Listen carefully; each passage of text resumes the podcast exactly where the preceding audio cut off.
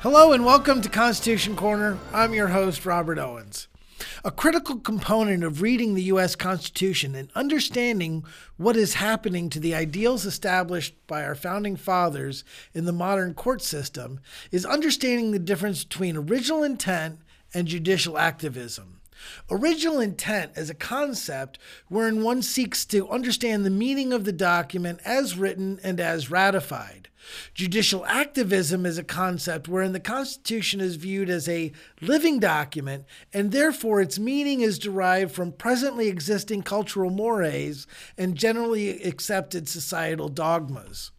Human nature includes a lust for power, and judicial activism is a prime outlet for those seeking power to establish a prideful legacy and serve the influential masters that put them in that position of power. It is through judicial activism that we have witnessed horrific cases like Korematsu versus United States, wherein Japanese citizens could be put in concentration camps, and Roe v. Wade, a case that has led to a Holocaust of unimaginable proportions. Judicial activism is generally couched in terms of finding penumbras and emanations in between the lines of the Constitution.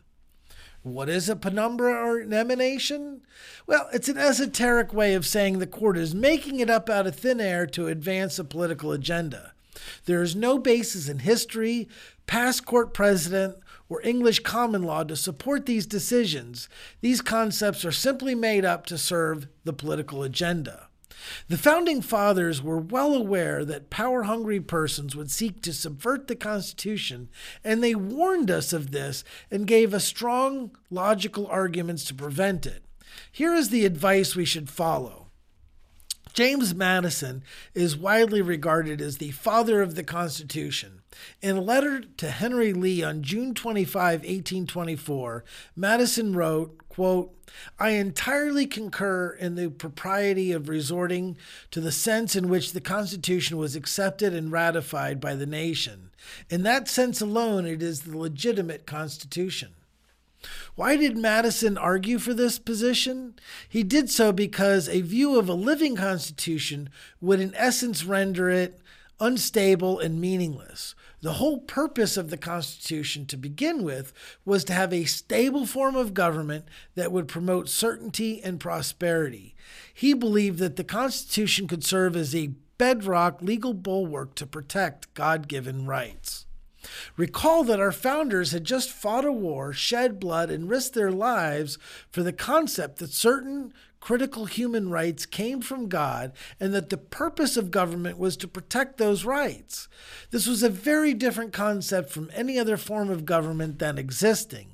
It was a new experiment, and they were terrified that a loosely conceived interpretation of the Constitution could lead back to the same type of tyranny from which they had just escaped. George Washington addressed this as well. At the end of George Washington's second term of office as president, he issued a farewell address. This document should be regarded as one of the most significant treatises on politics in the history of mankind.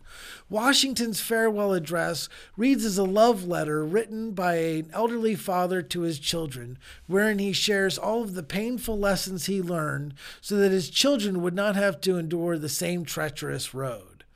Washington used his farewell address to specifically talk about adherence to the original intent of the Constitution.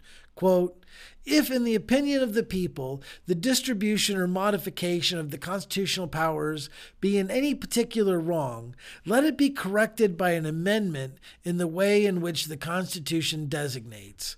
But let there be no change by usurpation, for through this, in one instance, may be the instrument of good, it is the customary weapon by which free governments are destroyed.